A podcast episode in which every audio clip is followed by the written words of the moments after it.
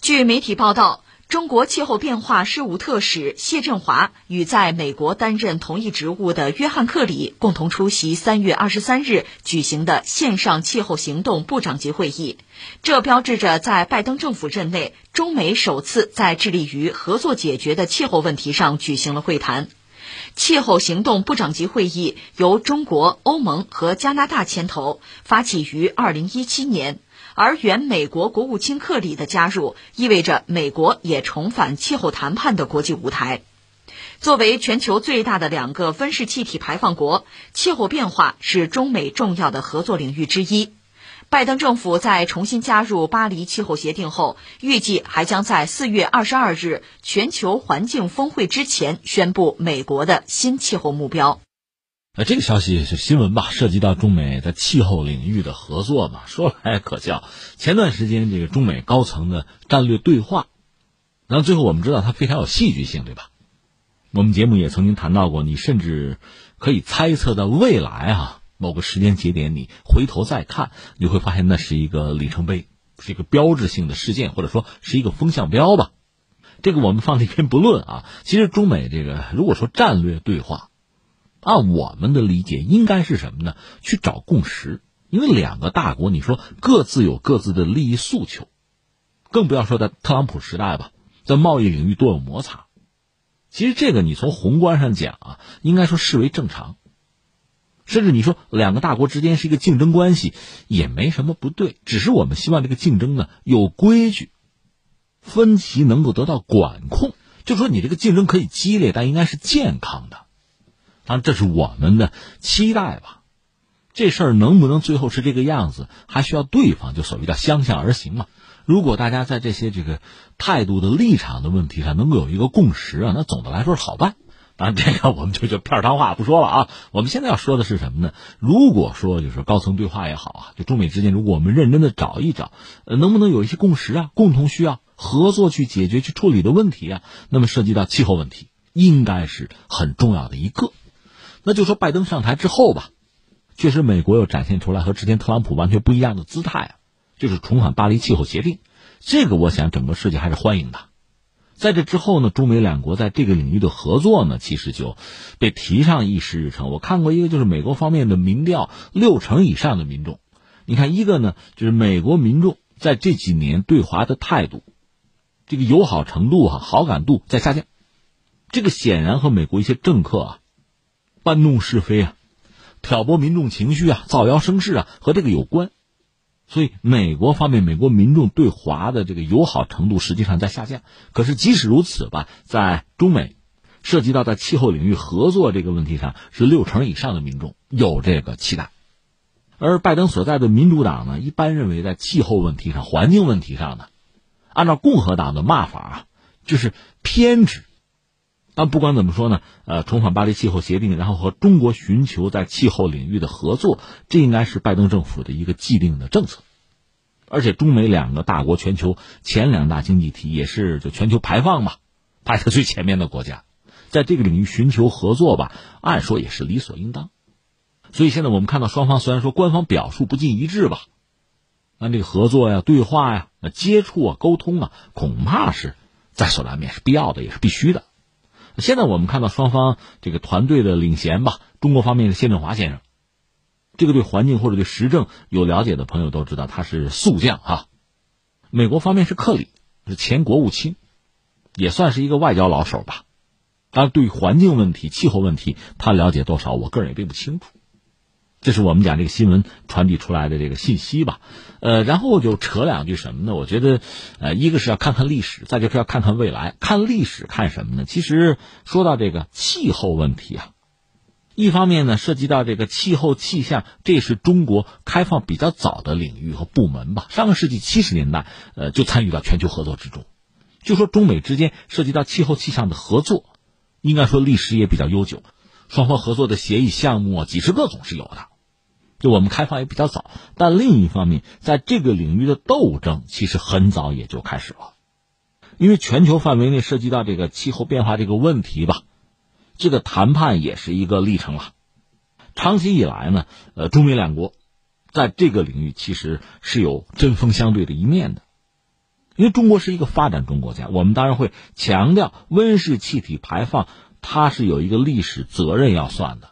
这个道理很简单。那从英国开始工业革命，西方呢走在全球的前面，后来又殖民又掠夺，他们是率先完成工业化。实际上，人家现在很多发达国家已经去工业化了。你像奥巴马包括特朗普想再工业化都很难了。他去工业化之后，他自己国家当然很干净了。另外呢，大量的垃圾自己也不处理，直接出口到发展中国家。那从我们这个角度讲，当然不只是中国，从发展中国家、后发国家，从大家的角度来讲，甚至包括印度啊，中印在这个领域态度其实比较一致哈。就从我们这儿来讲，当然要算一算这个历史责任问题。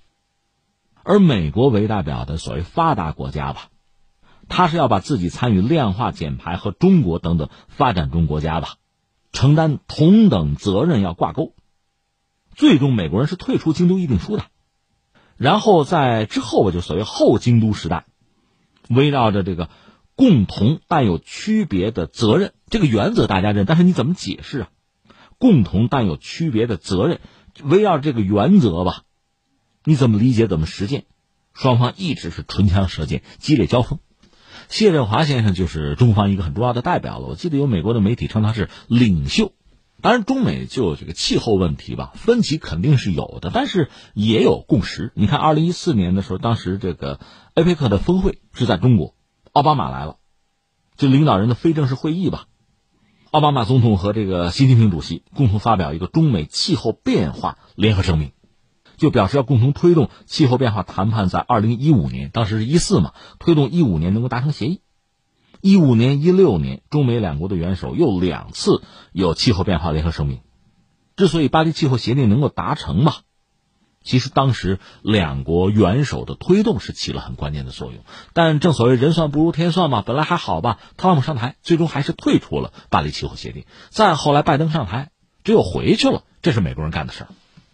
这是我们讲在历史上中美双方吧，在这个问题上其实是有分歧的，呃，当然也有合作。实际上，进入二十一世纪之后吧，因为全球气候变暖这个趋势在加强，另外呢，全球的这个极端天气也让人们一次次的感到了忧虑。那中美双方呢，在涉及到这个气候能源的政策领域吧，确实国内国外的环境也在有一系列的变化，那么相应的政策呀、措施啊、战略也会调整。时至今日吧，你看，一方面呢，就中美在这个领域合作。这还真是一个众望所归啊，大势所趋，或者说叫大有可为吧，这是实话。这里边其实传统的就有合作，因为在这个领域吧，中美其实都是大国了，气候变化对自身的影响都很大，而自身呢，在技术、在经验上其实都有相当的积累啊，彼此的合作其实也一度算是常态啊。而且你想面向未来，咱们现在就说碳中和呀，就拿它做一个目标。你想，我们国内现在在推这个，实际上碳市场嘛，最终全球得有一个大市场啊，甚至是统一的大市场啊。另外，我们也曾经讲过，你真要想办法解决这个碳的问题啊，它实际上意味着人类发生一个大转变，不光是中国，是整个人类要发生一个转变。就你能源要采用其他的新的形式，你看核能你可以选择，你只要安全性控制好，核能还是很清洁的。但是说到核能呢，在全球，美国的核能技术是比较先进的。而中国呢，在这个领域算是后起之秀。曾几何时，对我们中国人来讲，高铁和核电站成了我们出口的名片产品了，旗舰产品。另外呢，我们也曾经讲过，以前人类什么呢？烧煤，后来烧油、天然气这些化石燃料呢，最终是要放弃的。我们中国已经给了时间表了，碳达峰啊，碳中和三零六零，我们说的很清楚。对于全球也是如此，甚至一些发达国家，人家说二零五零。那比中国还要提前十年，对呀，你不提前怎么显得你发达呀？但是你用什么燃料啊？你用什么能源呀？如果是风能、太阳能，它实际上就是淘汰以前的化石燃料，解决人类对化石燃料的依赖。但是那意味着什么呢？你对制造业更加依赖。太阳能电池板你得要吧？那个风车、风机你得要吧？而这个恰恰中国是制造业的强国。所以在这些领域，中美之间不单是中美，中国和其他非常多的国家，只要你想在碳中和这个问题上有所作为，那么大家彼此之间的合作是不可回避的。所以，即使按照拜登的话说，那符合美国人利益的情况下，你也得谋求合作呀。所以大家一般认为，在这个领域，气候领域，没得选，只能合作，大国合作。当然，我们也知道，所谓合作呀，应该叫既斗争又合作，这恐怕会成为一个常态。那我理解吧，三点。第一点呢，气候这个东西，它天生就是个全球的问题，它真不是个局部的问题。所以，即使是合作，也涉及到一个全球治理的问题。那你想，两个人三观不合，不好合作哈。你想，我们讲的是人类命运共同体，我们讲的是双赢啊，讲的是国家不分大小，彼此要尊重啊。咱们都秉持这么一个态度，它就好合作，而且不只是中美两国啊，全球那二百来个国家和地区，那早晚都要参与进来。那彼此之间是一个什么距离、什么态度啊？所以这肯定是需要所有的这个相关方啊，你得有一个合作的建设性的立场，得有一个对对方的尊重。你不能颐指气使啊，居高临下啊，盛气凌人呢。你不能说动不动拿我的实力，拿我的地位啊，从这儿我出发怎么样？你跟老天爷较劲去，对吧？这是一个我们要说。第二个我们要说什么呢？所谓合作吧，在气候领域合作，它有一个大背景。如果说中美合作哈，大背景中美关系怎么样？如果中美关系比较好，那在这个领域合作呢，可能就更容易，甚至呢好上加好。但如果双方的关系非常糟，你也很难指望在某一个领域合作就特别好，那不现实。这是第二。第三，我还要说什么呢？呃，其实我看很多学者在这方面的思考很有意思。比如有一个叫做鲍永健的这位，提出一个碳中和指数。他把这作为再全球化的通行证。他有一篇文章讲这个。这位鲍先生本身是加拿大的莱乔大学一个商学院的终身教授，也是复旦的管理学院 EMBA 项目的一个特聘教授。他这篇文章就很有意思，他就建议建立一个碳中和的中国指数。他甚至引用了这个一九五六年毛泽东的一句话，说中国应当对于人类有较大的贡献。那么，在这个领域，中国的企业可以对于碳中和有较大的贡献。这既是人类命运共同体这个价值的承诺，也是再全球化的商业优势策略。他认为有一种语言，如果是全世界都认、都听得懂、都乐意听，那是什么呢？可以涉及到碳减，就是减排嘛，碳中和、负排放，所以成为碳中和的标杆。企业可以再次受到全球市场的青睐，而且这还不算完，这算是个基本的层次吧。那你看看历史上，从十七世纪开始吧，当时英国人，他当然主要当时考虑的是帮这个国王增加税收吧，说能不能有一个什么指数，就来衡量来统计啊，叫政治指数。当时就开始有啊，这个倒真是西方人的一个玩法。到现在各种各样的社会经济指数吧，方便统计，方便比较。甚至可以左右社会的情绪，可以影响政策的方向。最简单、最直接，大家了解最多的 GDP 吗？它实际上真的是影响了二战以后就这几十年吧，世界经济发展成了一个普遍的标准。我们在节目里一再聊过，单一的指数说明不了问题，但是我们自己包括我吧，也动不动拿 GDP 说事儿。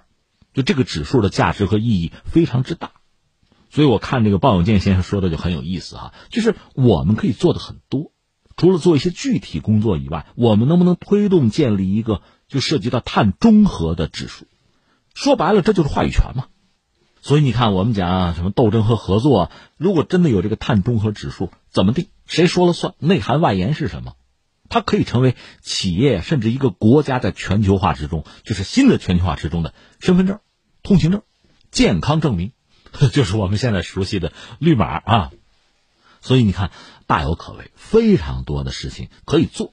而说全球其他一些国家，包括美国，包括其他发达国家吧，这里边你说合作是必不可少的。那你要全球通行，大家别要认嘛。但另一方面呢，这个标准的制定，那恐怕是在争吵之中才能完成啊。